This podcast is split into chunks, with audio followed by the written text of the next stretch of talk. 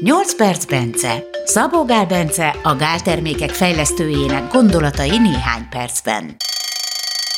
Vagy kicsit hosszabban.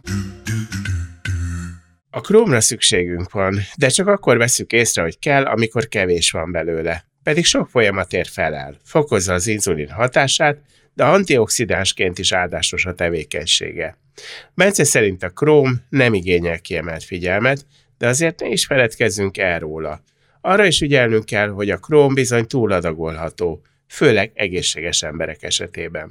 A króm is, bár talán nélkülözhetetlennek nem tartják, de feltétlenül mégiscsak az, mert vannak ilyen észrevételek, hogy úgynevezett parenterális táplálás során, tehát amikor valakit mondjuk infúzión táplálnak kizárólag, és hogyha abból kihagyják a krómot, akkor elég súlyos állapotok merülnek föl. Európátia, nagyon súlyos fogyás, meg a glükosztoleranciának a nagy mértékű romlása. Mutatható, hogy, hogy ez emiatt történik, a króm hiánya miatt? Igen, ez, ez nagyon valószínű, nyilván nem kizárható, hogy más miatt volt, de mindesre amióta dúsítják a parenterális ilyen tápoldatokat krómmal, és azóta ilyen nincsen. Tehát ebből azért eléggé biztosra vehető, hogy ez a króm hiánya miatt volt. Tehát alapvetően a, az inzulin hatásának a fokozása, talán így a, a fő hatása, az inzulin receptorok aktiv, aktiválását fokozza inzulin jelenlétében, tehát hogy potenciálja a, a, az inzulint, és így ugye a, a glükóznak, a lipideknek, meg az aminosavaknak a metabolizmusát is segíti, illetve hát van némi antioxidáns hatása is. Ha jobb lesz az inzulin érzékenységünk, tehát segíti a potenciálja az inzulint, akkor ugye hát kevesebb inzulin termelése is elegendő, meg hát ugye ez is, mert ugye a inzulin érzékenység javítása az jó, azért nem egyértelmű, hogy mennyire javítja a, a króm az inzulinérzékenységet, meg így a glükosztoleranciát. Az ismert, hogy segíti a, a glükóznak a sejten belülre való jutását, és ezáltal csökkenti a, a vércukorszintet, de a vizsgálatok nincsenek egymással teljesen konszenzusban, de azért az jól látható, hogy bizonyos körülmények közt, bizonyos állapotok esetén az inzulinérzékenységet javítja, a glükosztoleranciát javítja. Voltak ilyen vizsgálatok, ahol cukorbeteg, elhízott alanyok kaptak 200, 500 vagy 1000 mikrogram krómot, tehát több ilyen vizsgálat van. Egy vizsgálaton belül is sokszor többféle dózis kaptak. Jellemzően ilyen kettő hónapon át, négy hónapon át, maximum fél éven át, ha, ha jól emlékszem. És ezek közül több esetben, főleg a nagyobb dózisok esetében, azt mutatták ki, hogy javította az alanyoknak a, az éhomi, égyomri vércukorszintjét, illetve a, az inzulin érzékenységét javította több ilyen vizsgálatban a cukorbeteg alanyoknak. Ugyanakkor például egészséges embereken végzett ilyen vizsgálatban az 500 mikrogram krom pótlása, krómiumpikolinát, tehát az, az fontos, hogy mindig krómiumpikolinátot használtak ezekben a vizsgálatokban, tehát ugye az 500 mikrogram króm krómium pikolinátból néhány hónapon át, és ez rontotta az inzulin érzékenységét az egészséges alanyoknak. Tehát ebből egy ilyen úgörbe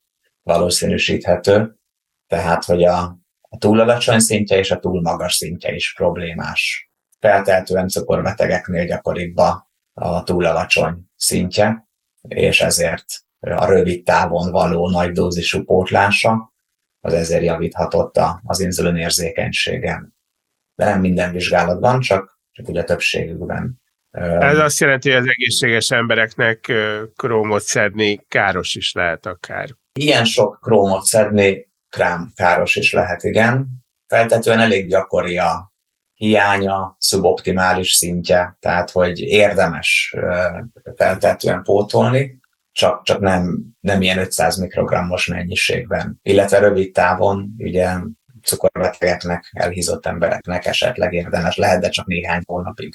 A szintjét nehéz mérni, vizeletből is, meg vérből is, csak a mérnépenséggel lehet, csak nem korrelál igazán a szervezet krómellátottságával, króm státuszával. Csak azt mutatja, hogy a elmúlt órákban, az elmúlt pár napban milyen magas volt a krómbevitel. Tehát igazából nem megállapítható az, hogy milyen a szervezetünknek a krómellátottsága. biopsziával, tehát szövetből lehetne ezt megállapítani. Van olyan vizsgálat, amit, amit hát magunkon nem tudunk csinálni, de, de csináltak ilyen összehasonlításokat, hogy például szívrohamban, hirtelen szívhalálban elhunyt embereknek a szívéből vettek ugye szövetet, és annak vizsgálták meg a különböző nyomelem és ásványtartalmát, illetve balesetben elhunyt emberek. Na, és a balesetben elhunyt, illetve a szívrohamban vagy hirtelen szívhalálban elhunyt emberek szívében az volt a különbség, hogy a rész 17%-kal, a magnézium 24%-kal, a krom pedig 46%-kal volt alacsonyabb a szívrohamban elhunytak szívében az ilyen szövetvizsgálat alapján. A kálcium pedig 26%-kal volt magasabb. Tehát, és ebből vontak le következtetéseket? Ennek lehet köze a szívroham kialakulásához?